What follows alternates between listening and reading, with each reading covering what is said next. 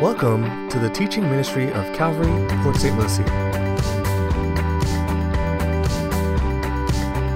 Let's join lead pastor Mike Wiggins for part two of He Shall Reign. All right, well, as I've already said, we're in the middle of a special Christmas series that we've called He Shall Reign. And it's a four part series. And so, in the four part series, what we're doing is we're looking at the incredible story of Christ's birth from four different vantage points. It's the same awesome story, but it's amazing to me as I've been studying this how there's so many different principles that we can learn and we can apply to our lives, with, um, no matter whose vantage point we're reading. And so last week we looked at Christ's birth from Matthew chapter 1 and 2.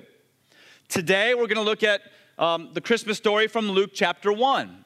This Thursday, Christmas Eve, we're going to look at the Christmas story from Isaiah 9, a 700 BC prophecy about the coming Messiah. And then, of course, next Sunday, a week from today, December 27th, I'm going to wrap the series up and I'm going to share the Christmas story once again from Luke, but this time from chapter 2. And so, when we're all done, hopefully we'll have a very full understanding of the true story of Christmas. And so let's start this way. After 400 years of silence from heaven, in between the Old Testament and the New Testament, in between Malachi, written around 400, 440 BC, to Matthew, Mark, um, and Luke and John, the Gospels. Okay, in between that time, for 400 years, God was silent. And he broke his silence through an angel, an angel named Gabriel. So Gabriel shows up a few times in the scriptures. If you remember, in the Old Testament, Gabriel appears to an old prophet named Daniel, and he gives Daniel, in my opinion, the greatest uh, prophecy in the entire Old Testament, 538 BC, Gabriel appears to Daniel and he tells Daniel when the Messiah is going to arrive on planet Earth. It's called the 70 Weeks of Daniel. And by the way, we're going to study it in depth on Sunday, January the 10th, apply to our lives, and then have communion afterwards. So I'm excited about that. So in the, in the Old Testament, Daniel, um, um Gabriel appeared to Daniel but now in the New Testament, he appears again. This time he appears to a priest, and the priest's name is Zacharias. And we don't have time in our chapter today uh, to read through the whole story of Gabriel's appearance and um, announcement to Zacharias, but suffice it to say um, that Gabriel told Zacharias that his wife, Elizabeth, was going to get pregnant. His um, older wife. And the reason I say older is because what you need to know is that Zacharias and Elizabeth were somewhere between 60 and 80 years old. Now, how many of you guys know that 60 to 80 year old couples don't have babies? You can't, right? Biologically, you can't unless God shows up. And that's what God did. And He showed up, and sure enough, Elizabeth became pregnant and gave birth to a son, and it was a miracle. And so this son, of course, grows up. He becomes a mighty prophet. He goes out into the desert areas. He clothes himself with camel hair. He eats locusts and wild honey. He prepares the way of the Lord. Anybody know his name? Go ahead and shout it out if you know his name. It's John the Baptist. And so God was moving once again in Israel. After 400 years of silence, God is moving once again. And God's got another announcement through Gabriel. And this announcement is going to be the best of all. So we're going to pick it up now in verse 26. Luke 1, verse 26. Now, in the sixth month, okay, that's the sixth month of Elizabeth's pregnancy. Elizabeth somehow was related to Mary. And so Mary's 15, 16 years old, Elizabeth 60 to 80, we're not sure. Okay, and so in the sixth month of the angel, the, the angel Gabriel was sent by God to a city of Galilee named what? Nazareth, not Bethlehem, that's later. He goes down to Nazareth. And so God dispatched Gabriel from the unimaginable glory of heaven all the way down to this obscure little town in the, the region of Galilee, this, this town called Nazareth. Nazareth was about 75 miles north of Jerusalem. If you remember your New Testament geography, down in the south you have Judea, then in the middle you have Samaria, and then on top you've got Galilee. And so the Jews that lived down in Judea around Jerusalem, um, well, they didn't even associate with the Samaritans because the Samaritans were half Jewish, half Assyrian. They called them a mixed breed. In fact, they wouldn't even go through their land. They would cross the Jordan River and go up uh, to whenever they were traveling to Galilee. The Jews down in Jerusalem had nothing to do with the Samaritans, and they also looked down on the Jews up in the Galilee, around Nazareth and the Sea of Galilee and Capernaum and those other cities.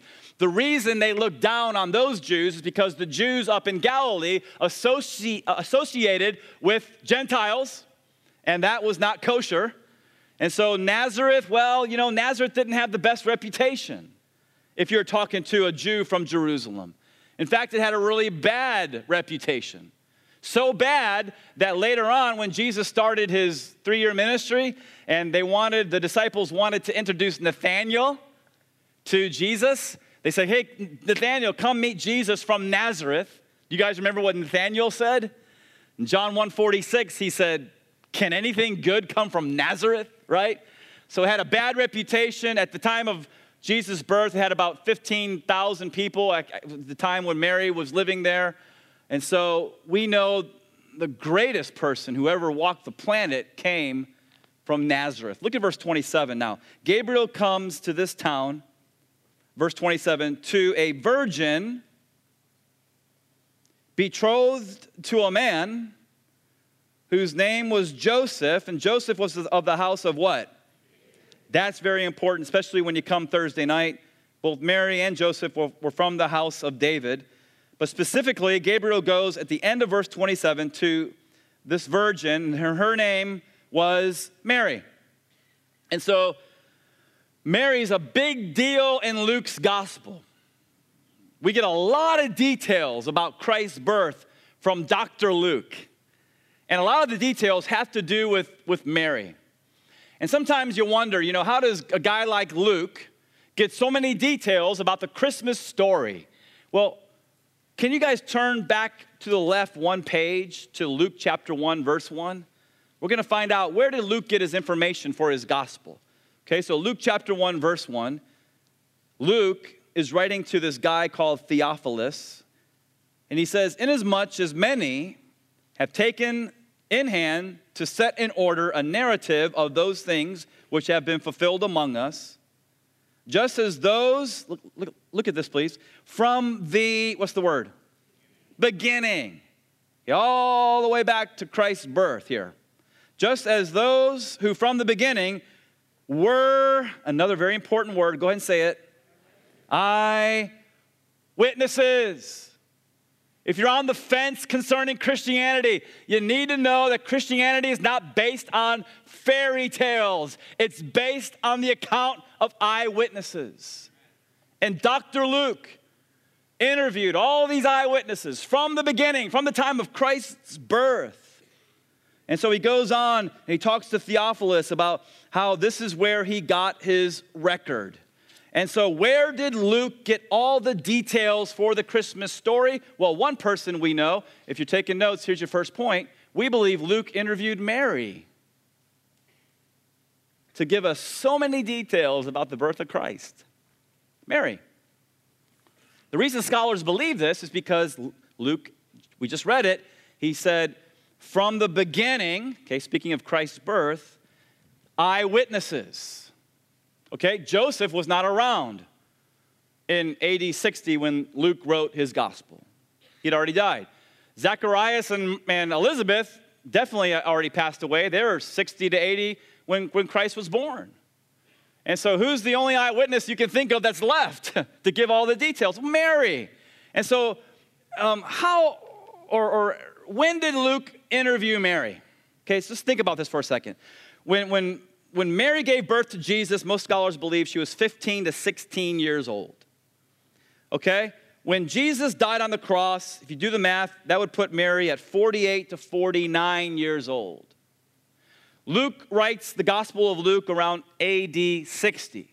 So if you do all that math, here's what you find out that Mary was in her mid 70s when Luke interviewed her for all these details. And I want you to picture in your mind an elderly Mary sitting with Dr. Luke, and she's thinking back decades about all these details concerning the greatest birth in the history of mankind, the birth of the Messiah. It was such a wonderful time in her life. And I'm sure Luke, because he's so thorough, he wrote Luke and Acts. You know, those both those books are very thorough. And so Luke is so thorough, he asks Mary a lot of questions. And I'm wondering if during the interview, if Mary teared up when she thought about her sweetheart Joseph. We know that when Jesus was 12 years old, Joseph was on the scene, but after that, the guy just kind of disappears. So again, scholars assume that, that Joseph died prematurely at an early age, and that must have broke Mary's heart. Please don't raise your hand, but those of you who know, um, those of you who've lost loved ones, those of you who have lost specifically a husband or a wife, you know the heartache involved in that. And so Mary has to think back of that difficult time when, when Joseph died. And of course, the firstborn son, when the daddy dies, he's got to step up and be the man of the house, and that's Jesus. We know from um, Matthew and Mark that Joseph was a carpenter. We also know from Mark specifically that Jesus was a carpenter, and so Joseph, Jesus was the apprentice of Joseph, his dad. He learned carpentry, and so Jesus became the man of the house during that very difficult time in Mary's life. But specifically concerning the interview that we're looking at here in Luke chapter 1, it's a wonderful time in Mary's life because she's in her one year betrothal period with the man of her dreams, with Joseph, a man that she loved dearly. Now, one of the things, I love this. I've taught this many times in the last 11 years, and I love it whenever we get here in the scriptures. But one of the things that a young Jewish man would normally do during the one year betrothal period is he would get a place ready to live for after the wedding ceremony. And normally, what he would do is he'd go back and add an extension to his father's house.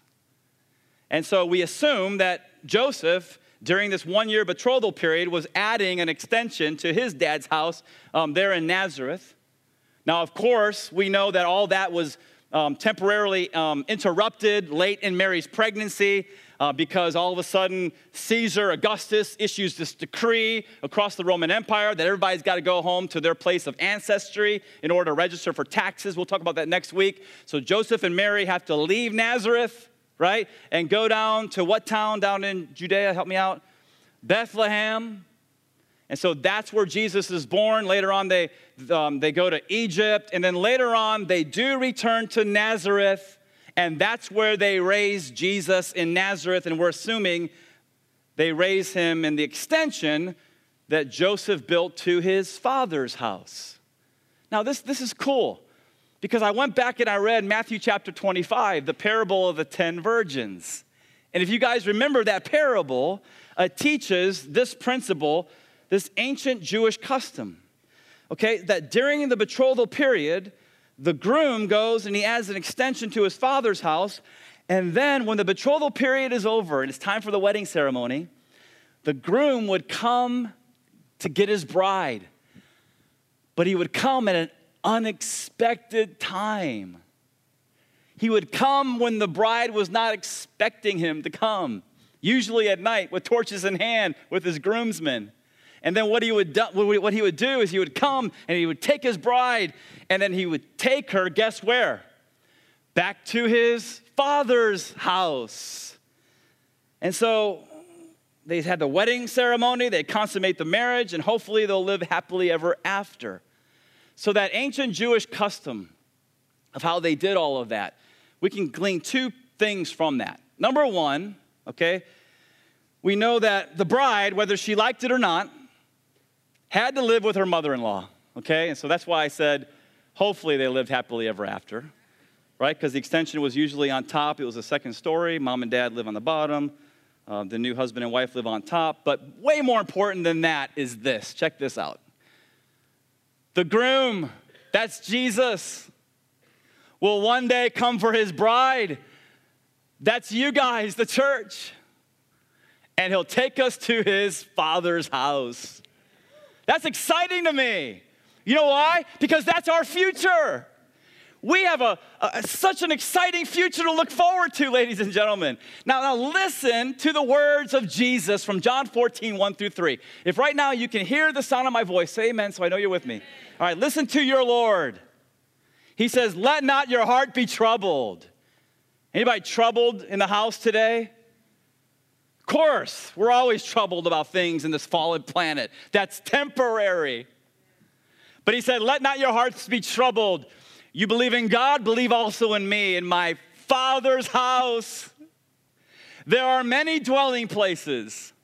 If it were not so, I would have told you. I go to prepare a place for you. And if I go to prepare a place for you, I will come again and receive you to myself, that where I am, there you may be also. That's what's gonna happen in our future.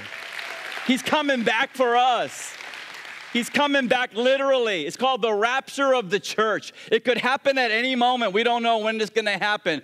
But the question is will you be ready when your groom, the Lord Jesus, comes to take you to the Father's house?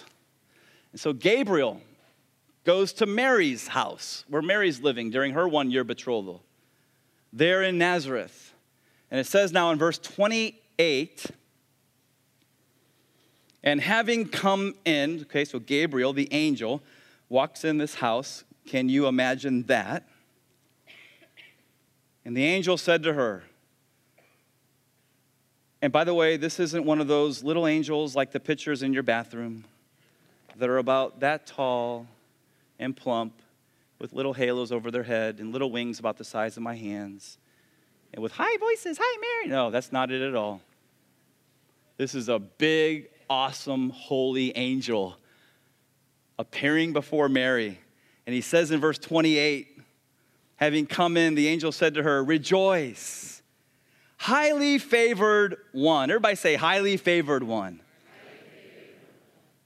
The Lord is with you.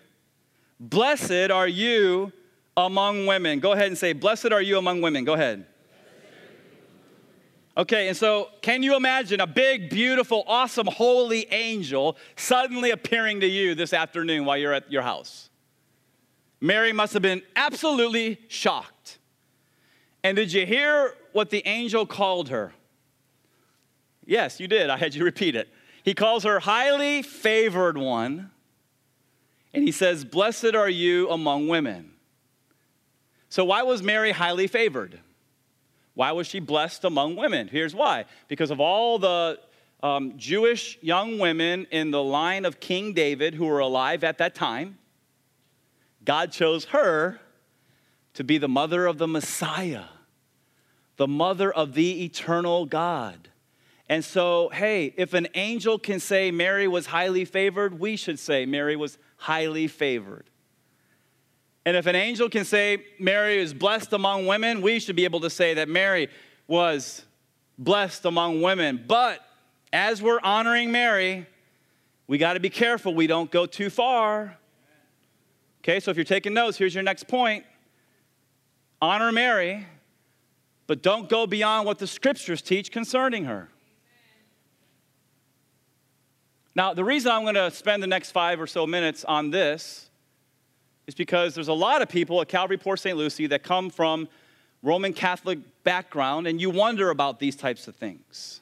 And I get questions uh, from you, and so this is where we are in the Bible, so we're going to deal with it. What you need to know is that the Catholic Church has gone way too far in the way they honor Mary. And what they've done is they've added man made doctrines to the Bible concerning Mary man made doctrines that are not found in this book. For example, I'll give you several examples. Okay? The Immaculate Conception of Mary. Now, when you hear the Immaculate Conception, immediately you probably think, well, yeah, it's the Immaculate Conception of Jesus. Jesus' conception was immaculate. But that's not what the Roman Catholic Church officially is talking about. They're talking about Mary's conception in Mary's mother's womb. And so, concerning that Catholic dogma, this is the teaching that was pronounced, listen, by Pope Pius IX in 1854. Okay, note that date, 1854. Here's what he said, and I quote I went back, checked all the facts. I want to make sure, make sure I'm very fair here. But he said, and I quote, the Blessed Virgin Mary, in the first instance of her conception, by a singular privilege and grace granted by God, in view of the merits of Jesus Christ, the Savior of the human race, was, okay, so Mary was preserved, exempt from all stain of original sin. You hear that? Pope Pius IX, 1854, when Mary was conceived, she was preserved and exempt from all stain of original sin or the sin nature that's passed on to all humanity from Adam. Well, there's a problem with that. What the Pope said, it's not found in here anywhere. We do not believe in the assumption of Mary, okay? Uh, the assumption of Mary is the Catholic dogma that when Mary died, and yes, Catholics believe that she died, okay? But when Mary died, they believe that she immediately rose from the dead and that she was assumed up to heaven, body and spirit. Okay, so here's what we know when Mary died, her soul, yes, went immediately to heaven, right? Absent from the body is to be present with who? The Lord. But her remains, her body, is still in a grave somewhere over in Israel. And it's awaiting the future resurrection of all the believers.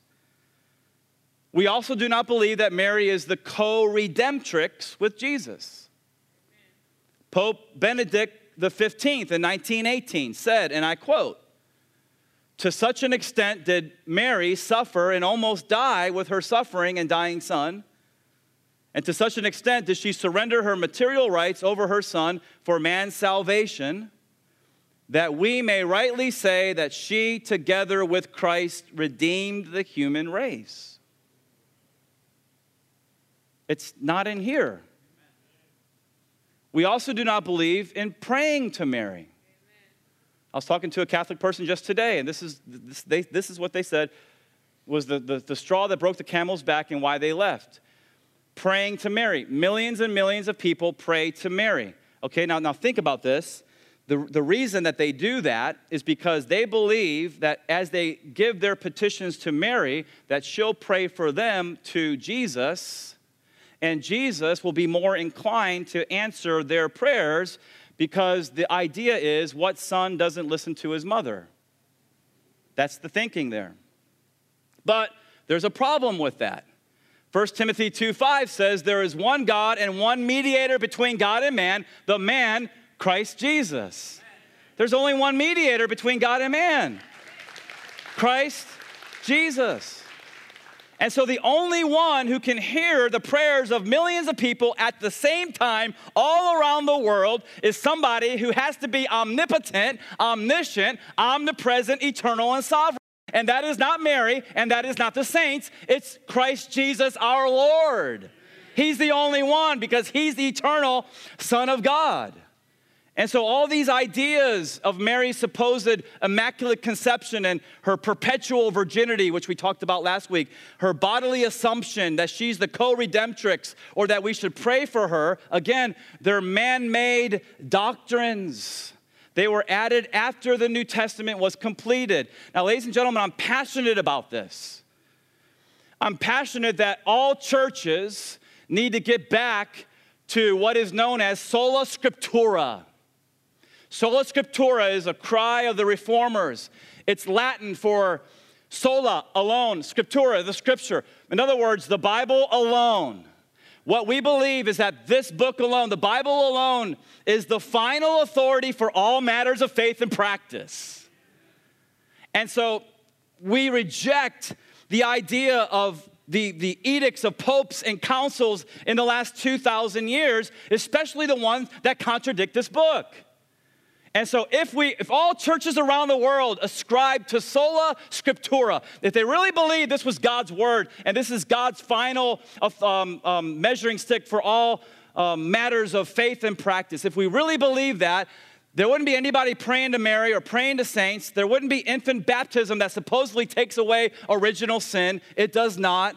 Um, there wouldn't be this doctrine of the Pope's infallibility, that when the Pope speaks concerning doctrine, it's ex cathedra. In Latin, he speaks from the chair, and it's on the same level as the Word of God. There would be none of that because we would realize that this is where we go when we decide what is true and what is false. And so that's where we are in the Bible. And I feel responsibility as your pastor to say this Was Mary special? Yes.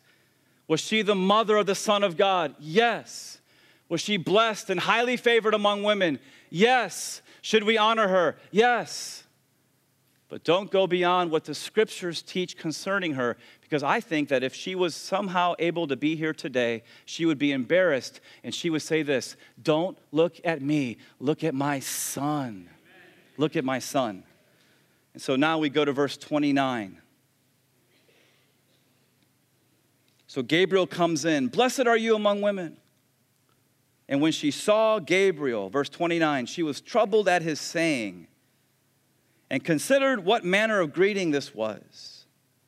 And then the angel said to her, Do not be afraid. There it is again. Remember last week? 365 times in the Bible. Do not be afraid. That means, ladies and gentlemen, don't ever make any decision based on fear. Don't do it. Don't give in to fear in your life. Right now, if you're fearful of something, just know that God has not given us a spirit of fear, but of power and love and a sound mind. Speak the truth in love and let the chips fall, but don't be afraid. Do not be afraid, Mary, for you have found favor with God. And behold, you will conceive in your womb and bring forth a son, and shall call his name Jesus. Verse 32 He will be great. that sure happened. And will be called, I want to really hone in on this, the Son of the Highest. The Son of the Highest. And the Lord God will give him the throne of his father David. That's very interesting. I don't have time to deal with it today. We'll, we will deal with it this Thursday night during our Christmas Eve services because some in the church think that the throne of heaven, where Jesus sits now, is the throne of David, and it, it, it is not. Because verse 33 says, And he, Jesus, will reign over the house of who? That's Israel. For how long? Forever. And of his kingdom there will be no end. And so we'll tackle that Thursday night along with Isaiah 9, 6, and 7. But I want to focus in on verse 32 he will be called the Son of the Highest, literally, the Son of the Most High God. Listen to that. The Son of the Most High God. That's a big deal. Never happened before, never happened again. Now, even though Jesus was Jewish, even though Joseph and Mary were Jewish, even though all the apostles were Jewish, even though the first century church down in Jerusalem in the beginning was all Jewish, even though the New Testaments that you have uh, open on your lap was all written in a very Jewish context, even though that's all true, the vast majority of Jewish people in the last 2,000 years have rejected what Gabriel said to Mary that her son would be the son of the Most High God. Now, thank God, Messianic Jews believe that Jesus is their Messiah and the Son of God. Last I checked, there's like 350,000 Messianic Jews around the world. I think that's awesome. Their, their number is growing in Israel. Jews that believe in Yeshua as their Messiah and Lord. But Orthodox, conservative, Reformed, and other sects of Judaism do not believe that Jesus is the Son of God. In fact, they're still waiting for the Messiah. My daughter and I went recently, uh, a few months ago, to a Seder feast in a local Jewish temple. And that's one of the things, you know, they leave the door open because they're thinking that, you know, pray the Messiah will come. And so they're still waiting for their Messiah. Now, modern, most modern day rabbis will say that the Messiah, when he comes, is going to be a great man, but he is not going to be the Son of God. By the way, that's one of the reasons they reject Jesus because he claimed to be the Son of God. Some of those modern day rabbis will say that there is no proof, there is no evidence, either, either in the Old Testament, Hebrew scriptures, or in the ancient writings of the ancient rabbis, there's no proof, there's no evidence that the Jews in antiquity believed that their coming Messiah would be the Son of the living God. And again, I want to set the record straight. You guys need to know that just the opposite is true. If you're taking notes, here's your next point. And that is that ancient Jews believed the coming Messiah would absolutely be the very Son of God. Absolutely, undeniably, no question about it. Not just a man, but the Son of God. That's what ancient Jews believed, no matter what the modern rabbis will tell you. Now, we know that, first of all, from God's Word. That's, that's the authority, that's where we'll start. Please look at Psalm chapter 2. This is 10th century BC, Psalm of David. David says it's the messianic psalm, it's about the coming Messiah. I have set my king, okay, this is the Father talking here. I have set my king on my holy hill of Zion. I will declare the decree. The Lord has said to me, You are, what's the next two words? My son in the Old Testament. Today I have begotten you. Ask of me, and I will give you the nations for your inheritance. Thank God it's going to happen in the future. And the ends of the earth for your possession. Now, that should settle it right there. We should be able to move on because that's what's authoritative. That's God's word. And so, God's word, whether you're talking about Psalm chapter 2, and you guys should go back and read the whole thing, it'll get you excited about the second coming of Christ. So, whether you're talking about Psalm chapter 2 or whether you're talking about this Thursday, Isaiah chapter 9, verses 6 and 7, it's absolutely clear that the ancient Jews who lived in biblical times believed that the Messiah would not just be a great man, that he would be the Son of God. But let me go on and talk about the Talmud. The Talmud, the Talmud is an ancient commentary on the history, the laws, and the customs of the Jewish people.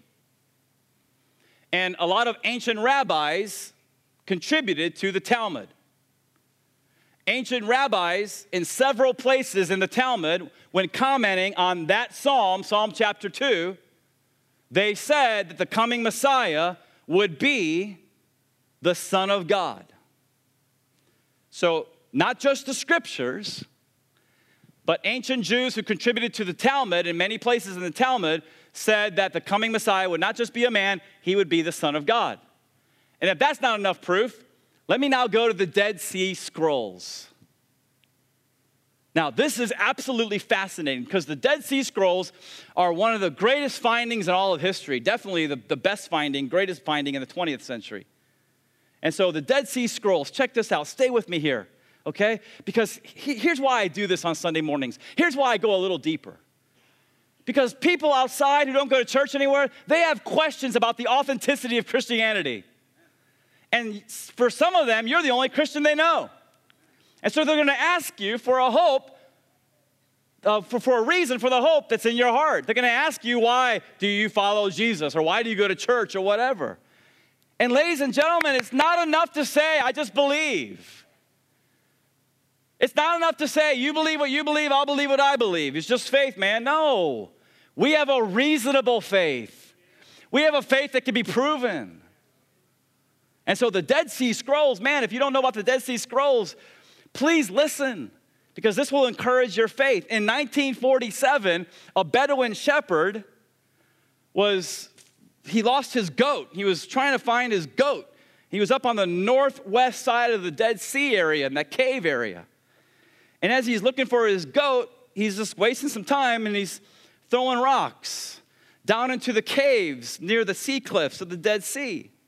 And as he's throwing rocks, all of a sudden he hears not just a thump, but he hears a crash. What happened was his rock hit some ceramic pottery. And so they went later to find out, well, what's in the ceramic pottery? And what they found were papyrus and leather scrolls. Now, check this out. Experts later on wanted to find out, well, how old are these papyrus and leather scrolls? You know what they found out? They're 20 centuries old. Now, how old's our country, the United States of America? Two centuries and some change. These scrolls that they found in the northwest end of the Dead Sea are 20 centuries old, dating back before the time of Christ. And so, what they did over the next 10 years is they knew, man, this is like a priceless treasure. And so, over 10 years, they excavated, and what they found in 11 different caves there around the Dead Sea, they found tens of thousands of fragments of these scrolls that, of course, are now called the Dead Sea Scrolls. And so, from around 100 BC, until AD 68, there was this group of Jews that lived, they were called the Essenes. The Essenes were a very devout, very strict, very mystical group of Jews, and they were purists. In other words, they believed that the, the temple over in Jerusalem, that's corrupt. Religiosity over in Jerusalem, that's corrupt. We don't want anything to do with it. The high priest, the Levites, that's all corrupt. Herod, he's definitely corrupt. So, what they did is they left Jerusalem. They got on their donkeys and camels and they traveled 20 miles east to the northwest side of the Dead Sea and they settled in an area called Qumran. And what these Essenes, these ancient Jews, what they did is they, re- they recorded many documents and they copied many documents. And here's what's exciting the manuscripts they stored in the caves around Qumran they contain copies and fragments, listen, of every Old Testament book in your Bible except for Esther. Now, what's really excited, exciting is that the copies of the Old Testament that they found in, Qum, in the caves of Qumran, they found out that these copies are over 2,000 years old. They were preserved in these caves for 2,000 years. Now, I know for a fact that I'm not going too deep for some of you guys. Because this is what we as Christians need to understand. We need to be thinking Christians. We should know this stuff like the back of our hand.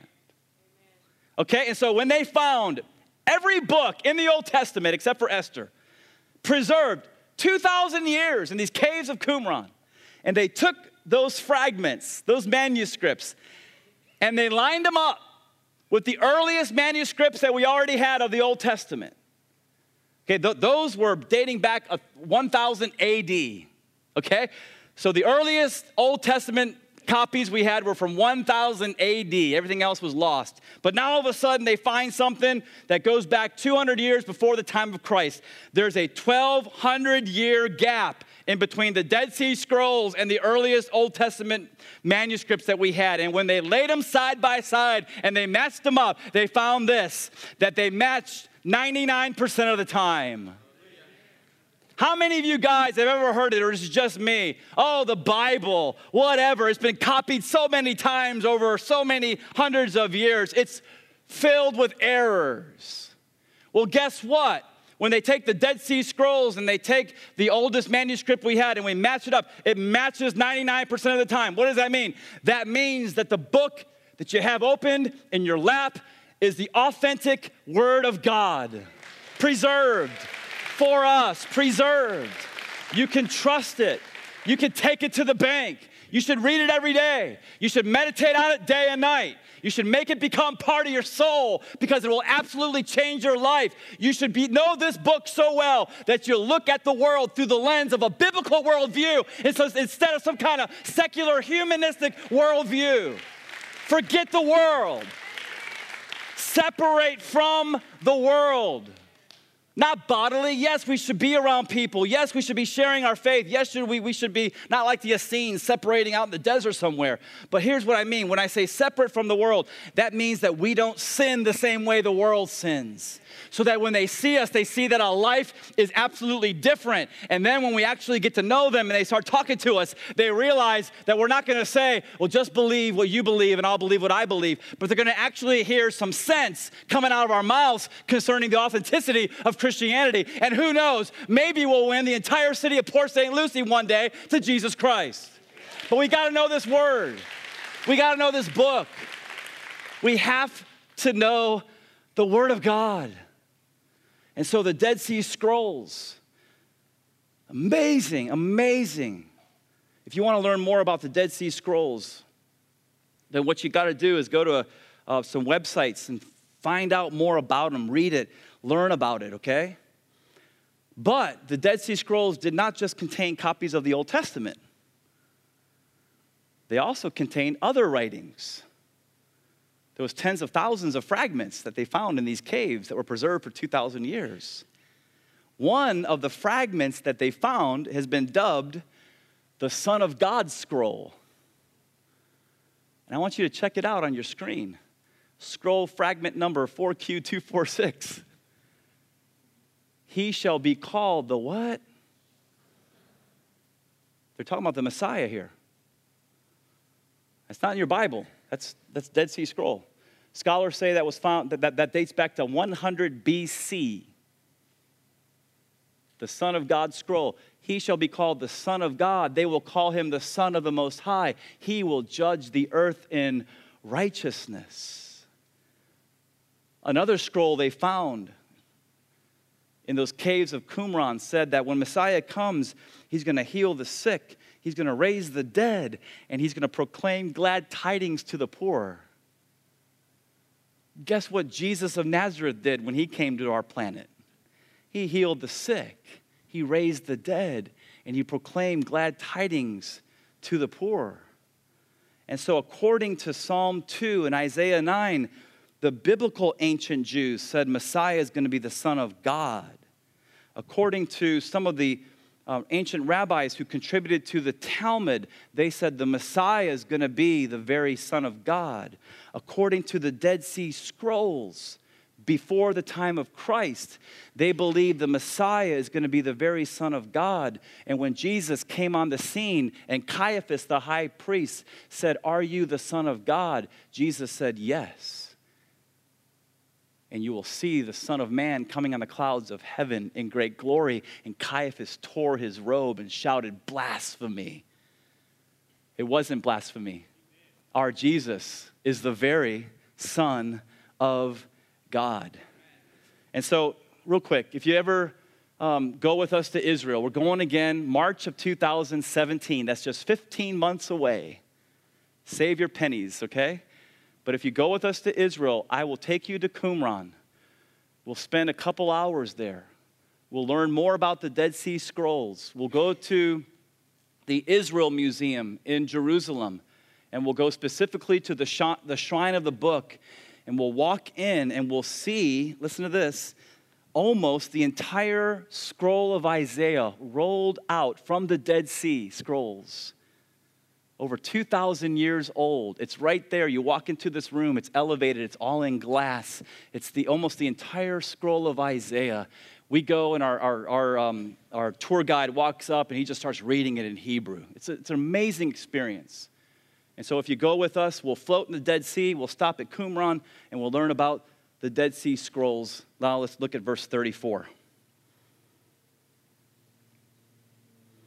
So Mary said to the angel, by the way, are you getting the idea that this is not just some little fairy tale in some fanciful book? And then Mary said to the angel, How can this be since I don't know a man? I've never had sex with anybody. And the angel answered and said to her, The Holy Spirit will come upon you, and the power of the highest will overshadow you. Therefore, also, that Holy One who is to be born will be called the what? Son of God.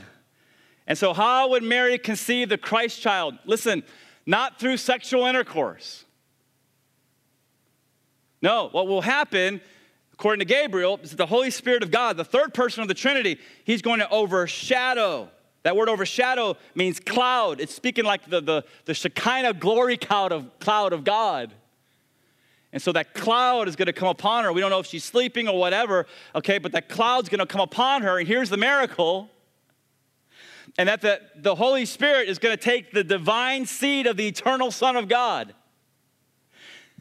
The Holy Spirit's going to take the divine seed of the second person of the Trinity. Again, the eternal Son of God, not the created Son of God. The eternal one. He's always been, always will be. Jesus Christ, the same yesterday, today, and forever. He has no beginning and he was not created. He is the eternal God. And the Holy Spirit took his divine seed and miraculously implanted it into the virgin womb of Mary. And so, if you're taking notes, there's your next point. Mary's womb became the Holy of Holies. Isn't that amazing? This is so much better than Santa Claus. And I'm not going to diss Santa Claus too much because he actually existed, by the way. Fourth century AD. Nicholas of Myra was a bishop, and he gave gifts to poor people, but leave it to man to mess it all up and give us a fat guy in a red suit. But anyway, Mary's womb became the Holy of Holies.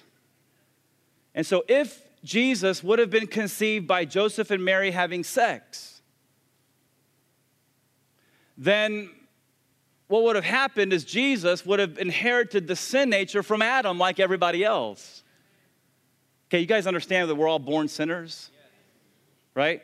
Romans 5:12 as by one man Adam sin entered into the world and death by sin that's why we all die. And so death passed upon all men for all of sin.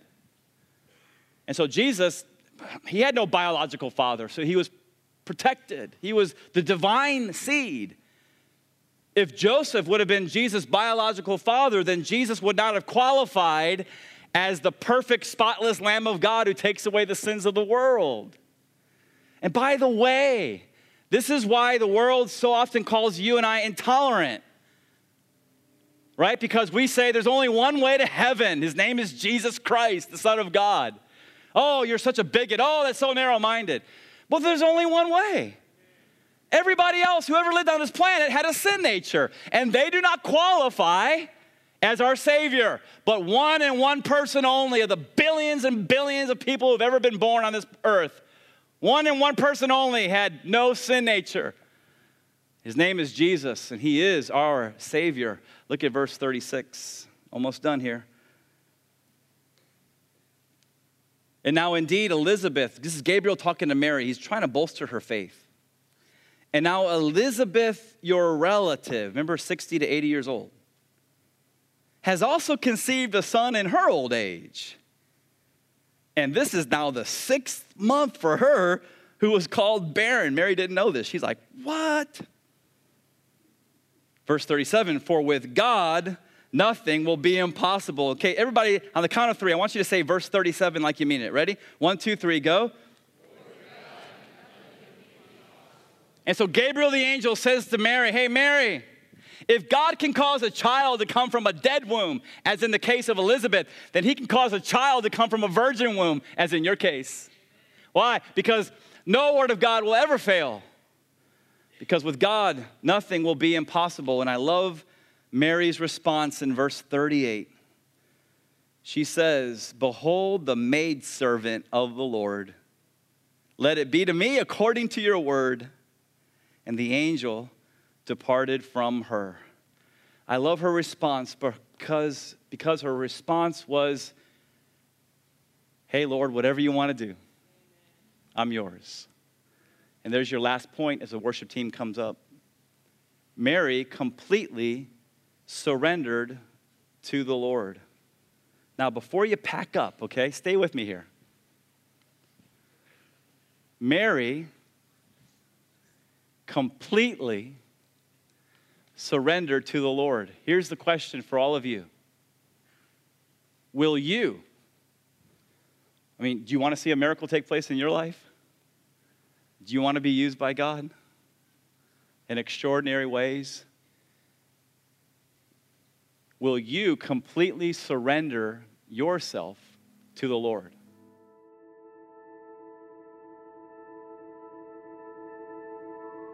One of the greatest gifts God can give His children is the assurance of their salvation.